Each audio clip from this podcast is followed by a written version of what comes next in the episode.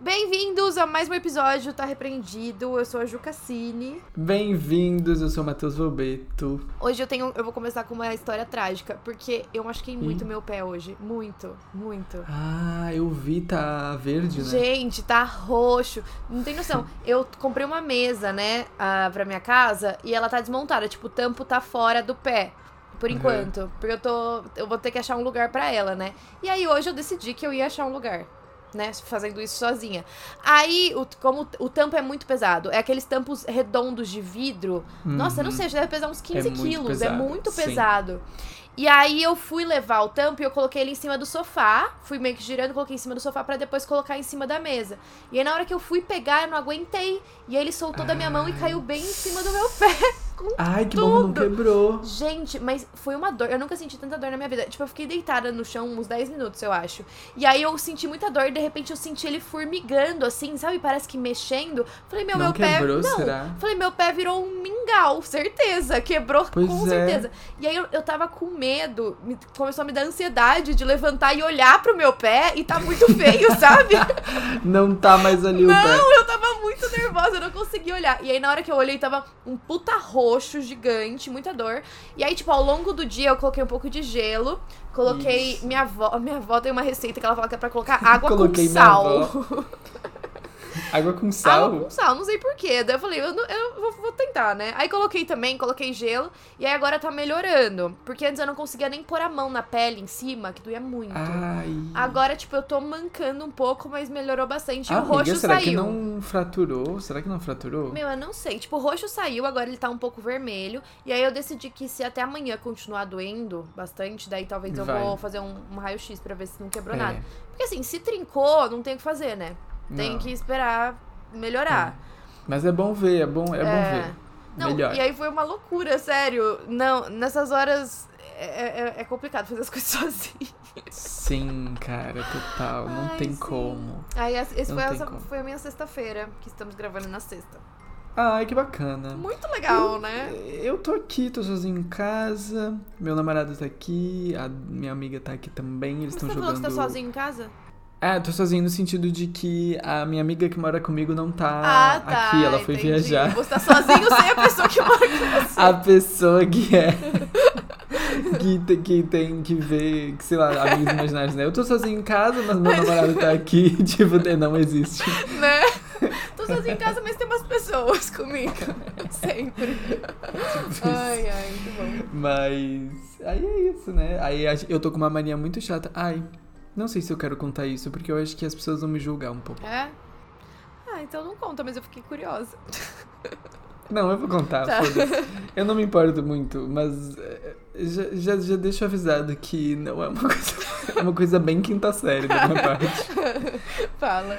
Mas eu, com, com, com, a- com essa minha amiga, a gente tem uma mania. Tá, ficou com uma mania muito feia de fazer gemidos em público. Ah, Então, é tipo. bem quinta série. É bem quinta série. Mas, tipo, ah, a gente tá no mercado, aí do nada alguém dá. Ah! Não, mentira. Aí as pessoas olham, começam a olhar. E aí a gente fica. Ah, kkkk. Meu Deus, não tem nada mais quinta série que isso. É muito quinta série. É muito, muito, muito. Meu Deus, que coisa, não. Ai, gente. Mas que bom que vocês se divertem, né? Ah, o que eu me importa é isso. É, ah, é melhor do que ficar trancado no celular, jogando videogame. Hoje em dia, os jovens não Uhum. têm mais a brincadeira na rua com, com as outras pessoas. Hoje em dia só querem saber de celulares, de telas. Pois é, tem um ponto. Eu, eu não vou nem falar nada porque eu ando muito viciada no meu celular. Eu queria fazer um detox de verdade. Ai, nem me fale. Eu tô tratando isso na terapia, né? Porque eu tenho agora um combinado com a minha terapeuta que após o horário comercial eu não abro nenhuma rede social. E você consegue? Não. Eu tento. eu tento muito. Só que aí esses dias lançou o Threads. Né, Ai, o, você só viu o depois. novo Threads. Aí o Eduardo me falou: Ah, lançou o Threads, não sei o que, todo mundo fazendo, tal, tal, tal. Aí eu, ah, eu vou fazer amanhã, né? Aí ele, ah, mas tá todo mundo fazendo agora. E aí as pessoas que fazem podem já te seguir. Tipo, direto no É, Instagram. tava aí eu todo falei assim. mundo no aplicativo. Ai, é trabalho. Daí eu falei assim, é trabalho, então eu vou botar o, o horário comercial agora. É, meu, mas é que foi viral, né? Tudo que você postava lá, todo mundo tava engajando, seguindo, Muito, comentando. né? Eu espero que essa rede Caraca. vingue. Quer dizer, não sei se eu espero, porque é Ah, mais eu gostei, coisa, né? eu gostei do, do Threads, porque o Twitter eu usava apenas como observador. eu nunca postava nada, eu tinha muita Uhum. preguiça de postar e de fazer coisa lá. E o Threads eu acho que por já, tipo, já ter as pessoas te seguindo lá, né, as pessoas do Instagram. E também tu já seguir pessoas, não precisa ter o trabalho, né, de É, de de atrás, né? Eu acho que eu gostei. Eu acho que eu gostei. É, é que pra mim é mais uma rede social agora pra cabeça, né? É complicado. É. Mas enfim, vamos ver o que, que vai ser. É, realmente. Bom, gente, mas eu quero falar um pouquinho sobre o meu caso. Diga. Chegamos naquela, naquela hora. O meu caso hoje, ele é, ele é bem triste, assim, mas ele também é um mistério do Rio de Janeiro. Nossa, cidade eu também tenho um caso brasileiro hoje. Ah, é? É, olha que coisa. Olha da onde é seu caso. É de São Paulo. Ah, São Paulo. É, tem um pouquinho de Rio aqui. Ah, é? tipo. Mais em São Paulo. Olha, e o É. meu é do Rio. A coisa. gente combinou. Pois é. No Mentira, a gente não combinou, a gente por nunca combina. telepatia. Exatamente, a gente tá muito interligado nesses últimos Pois tempos. é. Também, né? Faz quanto tempo já? Mais de um ano que a gente tá aqui toda, toda semana, mais ou menos. Não, não, a gente começou. Não, faz mais. A gente começou o podcast em 2021, não foi? Não, faz mais de um ano, mas não faz dois anos ainda.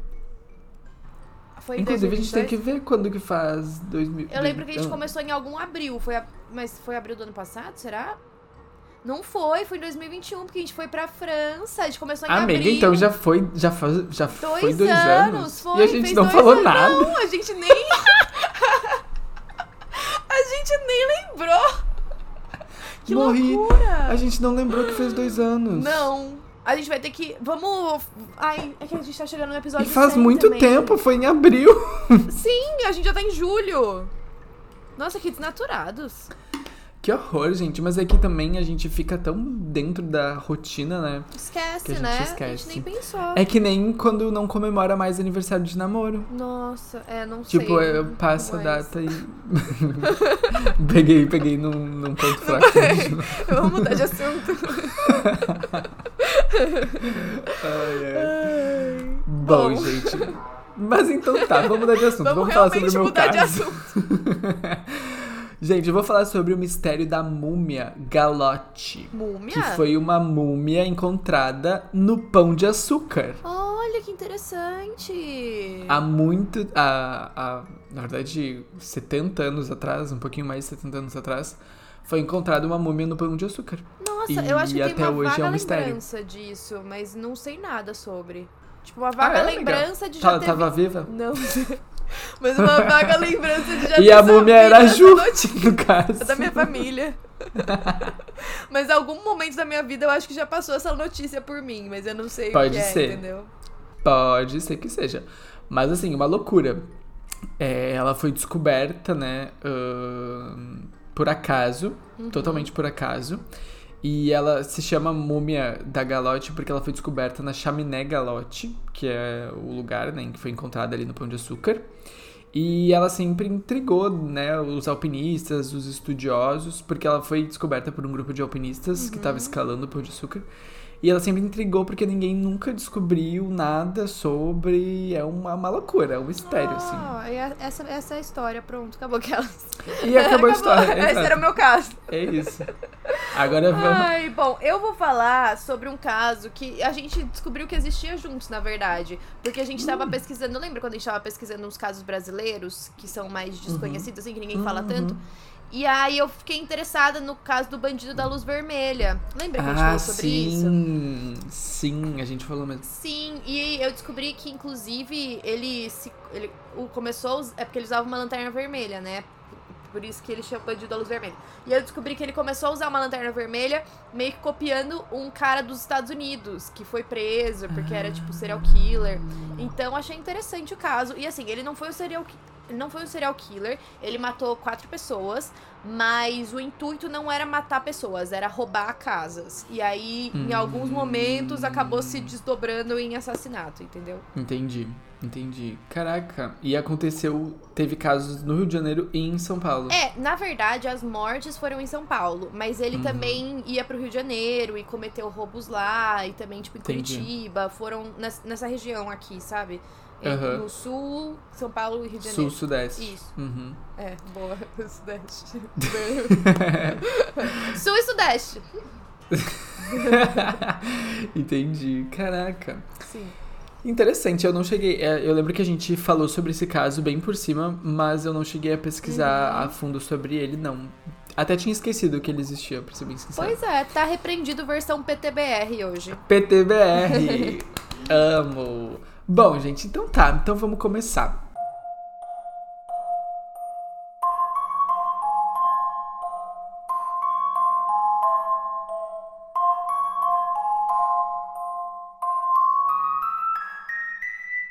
Esse caso, né, esse mistério, ele começou no dia 19 de setembro de 1949, ou seja, faz um tempinho. E cinco amigos, num, bem cedo de manhã, o Antônio, o Laércio, o Patrick, o Ricardo e o Tadeu, se encontraram eh, na Praia Vermelha para escalar o Pão de Açúcar. Né? A Praia Vermelha é a praia que fica no Pão de Açúcar, né? Que as pessoas usam ali. Só que assim, não era uma escalada tipo, ah, vamos fazer uma trilha. Não, era uma escalada do tipo, vamos escalar real o Pão de Açúcar. Uhum. E ao invés deles, né, simplesmente escalar ali a, a, pedra, que tem quase 400 metros de altura, por uma das, das vias que já existiam na época, né, porque existem caminhos de escaladas. Ahn, eles, eh, que faziam parte do Clube Excursionista Carioca, decidiram explorar uma quarta trilha, que era mais perigosa e mais e né, consequentemente muito mais difícil que as outras. E assim, durante muito tempo foi considerado essa foi considerada a escalada mais difícil aqui no Brasil. E quando eles estavam na clareira, assim, na, na parte tranquilinha, né, antes que dá acesso a essa, a essa parede de pedra para escalar, um deles, que tinha 19 anos na época, o Hulup, que é o Tadeu Hulup, ele começou a. Ele achou algumas coisas estranhas, porque ele viu que tinha um sapato de mulher ali, que já estava bem deteriorado, assim, pelo tempo mesmo, no meio da mata que é a Mata Atlântica, assim, que nunca. que quase ninguém ia passar por ali, sabe? Tipo, pouquíssimas pessoas. E aí ele até chegou a comentar com os amigos ali no grupo, tipo, ai, será que daqui a pouco a gente vai encontrar a dona desse sapato? E assim, ninguém deu muita importância. Ah, e- ele contou depois para numa entrevista para o Esporte Espetacular, né, da, da Globo em 2017, que ele simplesmente jogou o sapato fora e que continuou ali a, a- subir. Ah, nem pensaram, né? Não, foi tipo, ah, será que a gente vai encontrar e tal? Tá, be- beleza, é isso, tchau. Bom, aí alguns metros, né, já subindo algum, alguns metros, o mais novo do grupo, o Oliveira, ele tava ali na encosta do morro e por volta das 11 e meia da manhã ele se deparou com um cadáver preso pela garganta numa fenda que bem estreita assim da, da pedra que se chama chaminé pelos alpinistas. E ao contrário do que né, se poderia se esperar, na verdade, né, de, um, de uma pessoa morta, ela não estava em estado de decomposição. Ela estava mumificada. Que horror! O que era bem estranho, porque como assim? E aí, quando né, veio uma rajada de vento um pouco mais forte, o cabelo da- dessa múmia, que era muito grande, passou assim pelo ombro dele. Ai, que E foi aí, e foi nesse momento que ele percebeu que era uma pessoa. E aí ele ficou com muito medo, ele ficou apavorado, né? Ahn, e aí ele avisou, né? Ele berrou pros amigos, tipo, gente, tem uma pessoa, tem um cadáver aqui. E aí o- os dois, dois do grupo começaram a rir e ficaram, como assim? Tem um cadáver aqui, tipo. Tá não doido, faz o menor né? sentido, a gente tá no meio da praia, Aham. pedra literalmente escalando pão de açúcar. E aí o outro chegou a, a retrucar, tipo, ah, então tu achou a dona do sapato, mas todos achando que era uma brincadeira de fato que ele tava zoando. fazendo. Mas o Oliveira, ele, né, não tava encarando aquilo como uma brincadeira. Então, diante daquela cena horripilante, eles resolveram parar, né, a escalada, óbvio, e descer e voltar e avisar a polícia. Uhum.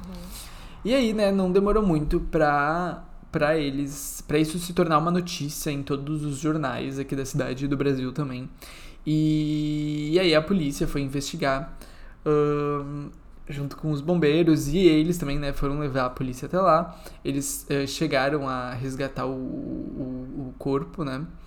E aí, o laudo assinado pelo médico legista ahn, dizia que o cadáver não era de uma mulher, como né, todo mundo estava imaginando no início, cabelão. mas que era de um homem. Hum. E segundo né, esse mesmo laudo, ah, os restos mortais pertenciam a um indivíduo de cor branca, com uns 35 anos e com mais ou menos 1,60 de altura. Ainda nesse laudo, ah, o corpo ele tava com um suéter e uma camisa sem manga de, al- de algodão e não tinha nenhum sinal de fratura ou facada ou ferimento de bala. Se ele não tava Nada. pendurado com uma corda, É, ele tava preso com uma corda, mas não não tipo não é como assim. se ele tivesse enforcado. Exato. Tá. Exato. E, tipo, e também não tinha nenhum documento, então não tinha como identificar aquela múmia.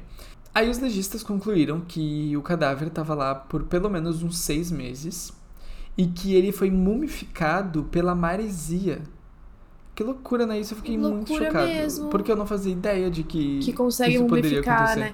Meu, eu, eu também não sabia. Eu só sei que, tipo, é, eu não sei se no Rio tem isso, mas é que eu- eu- quando eu fui pro Chile agora, a gente foi numa cidade de praia, chamada Valparaíso, que as casas todas têm um negócio de metal em volta por causa da maresia também.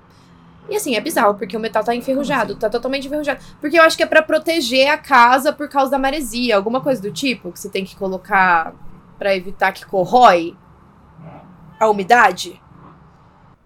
Ah, a umidade? É, sei lá como explica isso. Mas eu imagino que tem algum efeito, Entendi. porque todas as casas têm um negócio de metal em volta. Tipo, não é parede de tijolo.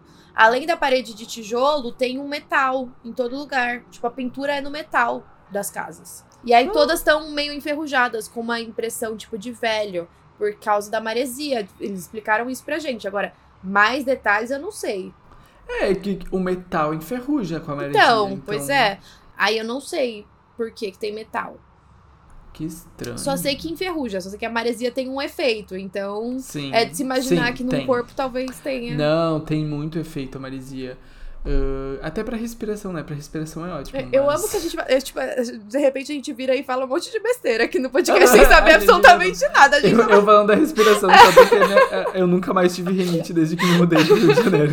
tipo, pra respiração é ótimo. a gente não tem nenhum fato certo, a gente tira É. exclusivamente da nossa cabeça. É, então, exato. Bom, então, gente, voltando pro caso, teve muita repercussão, como eu comentei, né, em todas as mídias e jornais da, da época, mas não apareceu nenhum parente, não apareceu ninguém pra reconhecer, né, no IML, né, pra reconhecer o corpo. E até hoje ninguém sabe de De quem, é? de quem se tratava esse cadáver, né? de, quem de quem era a identidade da múmia. E a- já passou mais de sete décadas e ninguém sabe. E assim, ahn, diante disso surgiram várias hipóteses de como que a múmia foi para lá, né? E aí tem, tipo assim, desde suicídio até assassinato. Ah, tem um jornal que não existe mais, mas na época ele se chamava A Noite. E ele foi um dos jornais que cobriu o caso. E ele ah, afirmava que os restos ah, pertenciam a um mendigo que teria se jogado da pedra, né? Tipo, se Uhum. jogado morro abaixo. Porém, o Rodolfo Campos, que foi roteirista e diretor do curta A Múmia da Galote, eh, não acredita que foi isso que aconteceu. Ele acredita que por se tratar de um homem, né, com vestimentas de mulher e ter cabelos compridos, ele suspeita que se tratasse de uma pessoa trans ou travesti Crime, talvez? e que talvez estivesse fugindo de alguém ou tentando se esconder de alguém ali na mata. Mas ele não tem. é, Tipo assim, ele, ele também diz, é, mas é impossível afirmar com certeza, né? Não tem como ter clareza quanto a isso, porque realmente não tem nada que in- indica. É apenas Nossa, que que tragédia, ele né? acha? Se for. muito. E aí, né, uh, até hoje pode ser realmente um caso de transfobia, a gente não sabe. E tem também pessoas que acreditam que o corpo seria de algum morador, enfim, tem é, uh, várias pessoas que moram ali perto, tem uma favela próxima também, entre o Morro da Urca e o Pão de Açúcar. E o historiador Milton Teixeira, da URJ, ele rebate essa teoria, ele disse que no local tem uma caverna que durante os anos 40 morava um português, né, que sobrevivia da pesca e de artesanato. E aí nos anos 60, uh, esse português uh, ganha, né, aumentou a família, digamos assim, mas, duas, mas outras duas pessoas começaram a morar com ele, duas pessoas do Ceará. E em 68, os militares ordenaram que os três saíssem de lá e que ninguém mais poderia ficar lá. Então, até hoje não tem nada lá, só bicho, né? Uhum. Uh, da Mata Atlântica mesmo. E também uma coisa bem doida foi que a múmia, hoje, ela não existe mais. Porque hum, tudo indica, a gente também não tem certeza, mas tudo indica que a, o corpo, né, que estava mumificado, ele fazia parte do acervo uh, do Museu Nacional. Ai, foi queimado. Nossa. Que pegou fogo, né, recentemente. Sim. E só que até hoje a gente não sabe que fim levou a múmia. Ela pode ter sido consumida pelas chamas ou ela pode ter sido sepultada, né? Como Sim. uma pessoa que, que, enfim, morreu ali no incêndio. Então Nossa, então, que horror. Ah, foi uma tragédia, né? O negócio do Museu Nacional. Foi uma tragédia muito grande. Nossa, curioso, hein? Bizarro.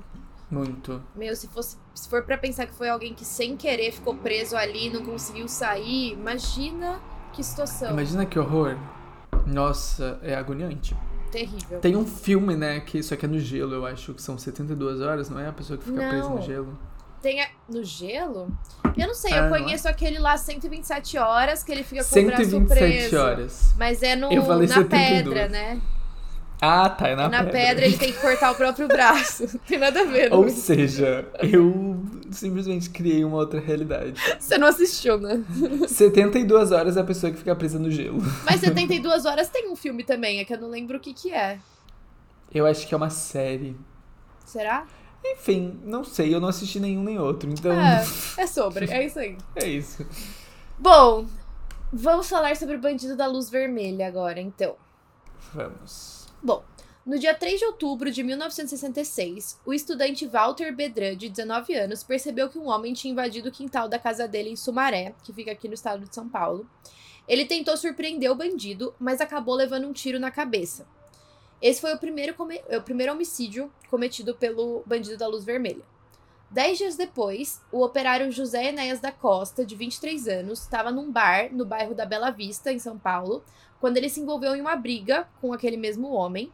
Ele também foi morto, mas até então ninguém sabia que se tratava do mesmo criminoso. No ano seguinte, no dia 7 de junho, ele estava tentando roubar uma casa de um homem chamado Jean, Jean von Christian Izaraspatak.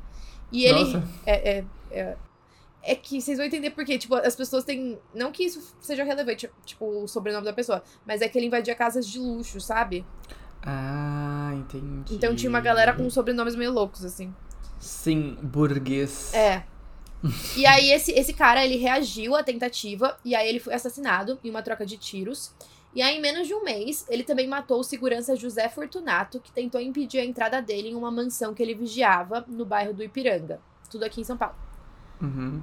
O bandido da luz vermelha já tinha sido chamado antes de homem macaco, em uma época que ele usava um macaco hidráulico para largar as grades das casas que ele pretendia roubar. Os primeiros ataques dele eram caracterizados pela ausência de violência física. Ele entrava nas casas de famílias ricas, ele rendia as vítimas e roubava principalmente joias.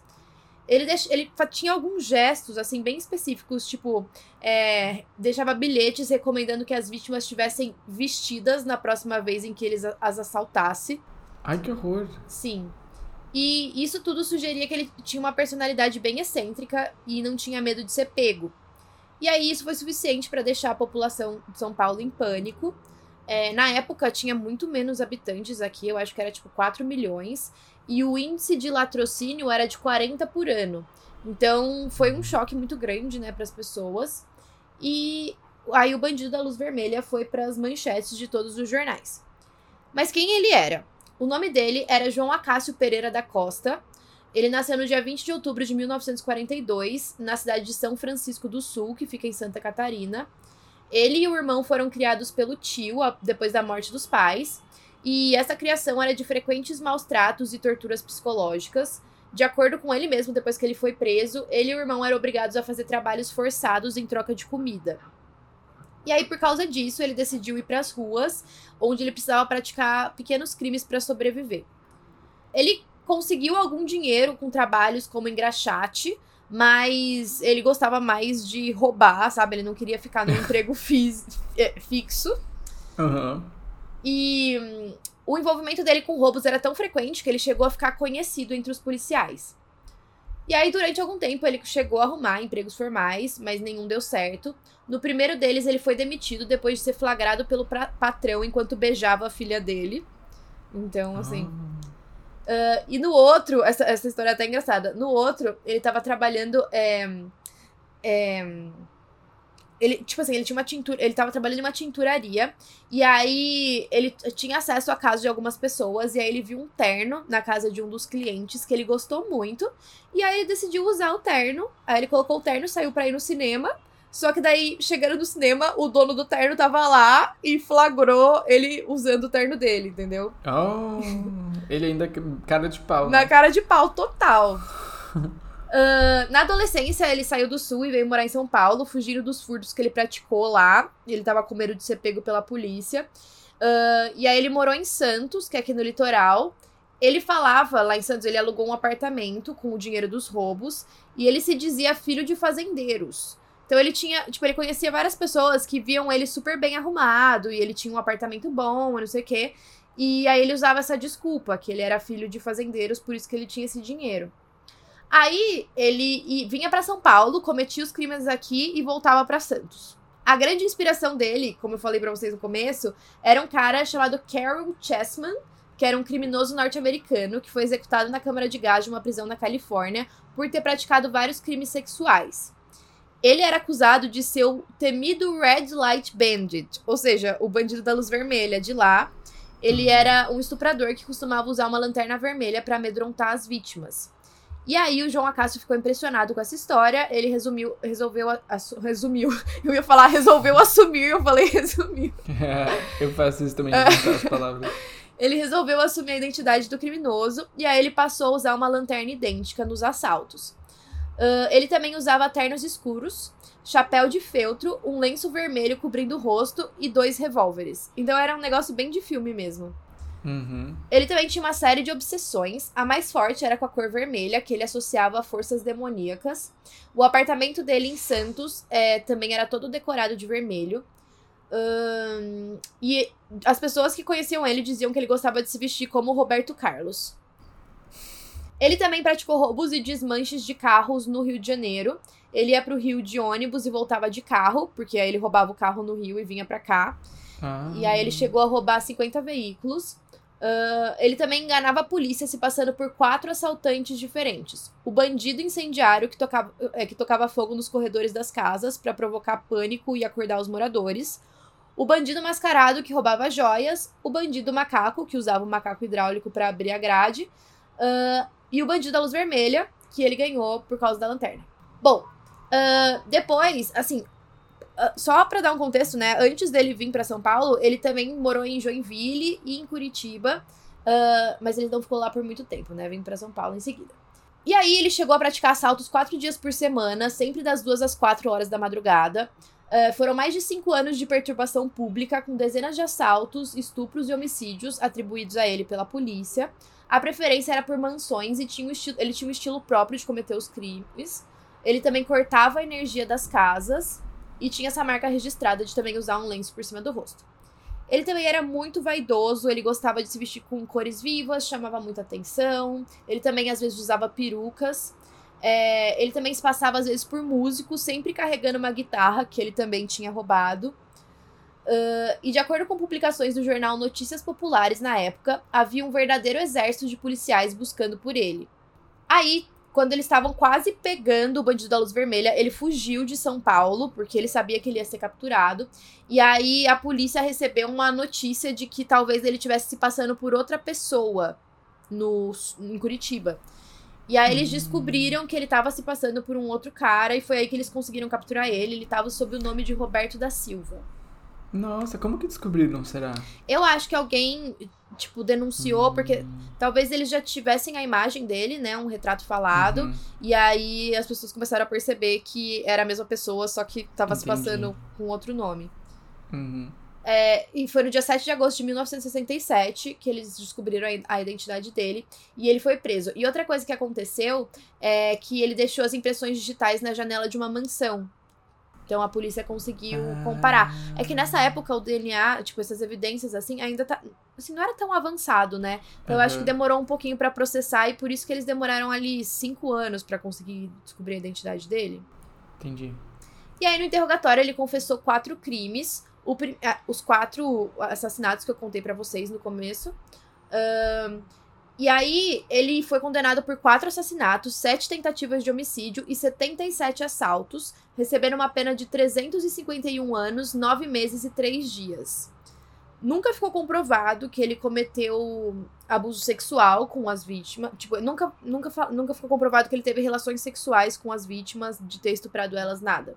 Ele cumpriu os 30 anos previstos em lei, né, que era a pena máxima aqui no Brasil, e aí ele foi libertado na noite do dia 26 de agosto de 1997, e aí ele voltou pra Joinville, mantendo uma certa popularidade, porque ele tinha uma obsessão ainda em vestir roupas vermelhas, e Hum. as pessoas começaram a pedir autógrafos pra ele. Ah, mentira. Sim, bizarro. E aí diziam que quando pediam um autógrafo, ele simplesmente escrevia a palavra autógrafo. Enfim. Depois de 4 meses e 20 dias em liberdade, ele foi assassinado com um tiro de espingarda no dia 5 de janeiro de 98, durante uma briga em um bar. Dizem que é, essa pessoa efetuou o disparo em legítima defesa para salvar a vida do irmão dele, que tinha sido agarrado pelo João Acácio, e ele estava Ah. ameaçando ele com uma faca depois dos dois terem um desentendimento por causa de um suposto assédio sexual cometido pelo bandido da luz vermelha contra a mãe e a mulher dele, desse cara. Eita. Bizarro. E aí, em novembro de 2004, essa pessoa que atirou foi absolvida pela Justiça Ju- de Joinvi- Joinville, confirmando que o ato tinha sido legítima defesa. E, e aí ele morreu, então, em 90, e- 98. Ah, a vida dele de crimes inspirou o filme Bandido da Luz Vermelha, de 68, do cineasta Rogério Sganzerla. Ah, apesar de ser um filme verídico, o final foi alterado para que o personagem tirasse a própria vida e não que tivesse sido morto. Hum. E aí também tem uma sequência que chama Luz nas Trevas, A Volta do Bandido da Luz Vermelha. É, inclusive foi selecionado para a competição internacional do 60. Como fala? Se, 73? 63? É, eu acho que é isso. Um Sim. festival de Locarno na Suíça. E, enfim, foi um filme super. pre- Assim, eu não- acho que não ganhou um prêmio, mas foi estrelado pelo cantor Ney Mato Grosso e Ah, é? estreou em 2010. Então tiveram, Olha, tivemos produções sobre esse caso também. É um caso bem conhecido, né? É um caso que teve bastante repercussão também na Uhum. época e que ela se manteve assim, né? Sim. Acho que por ser um pouco diferente ter esse lance com o vermelho, as pessoas lembram, né, bastante. Sim, marcou Mas muito. E imagina, né? marcou. Alguém entra na sua casa durante a noite com uma lanterna Credo. vermelha, terrível. Deus me livre, credo. não. cre- Nossa, tá repreendido. Pois é. Deus me livre. Deus me livre. Enfim, é isso. É isso, gente. Mais um episódio do Tá Amarrado. Eu amo. Eu também. E é isso. Até a então, próxima, né? Até a próxima.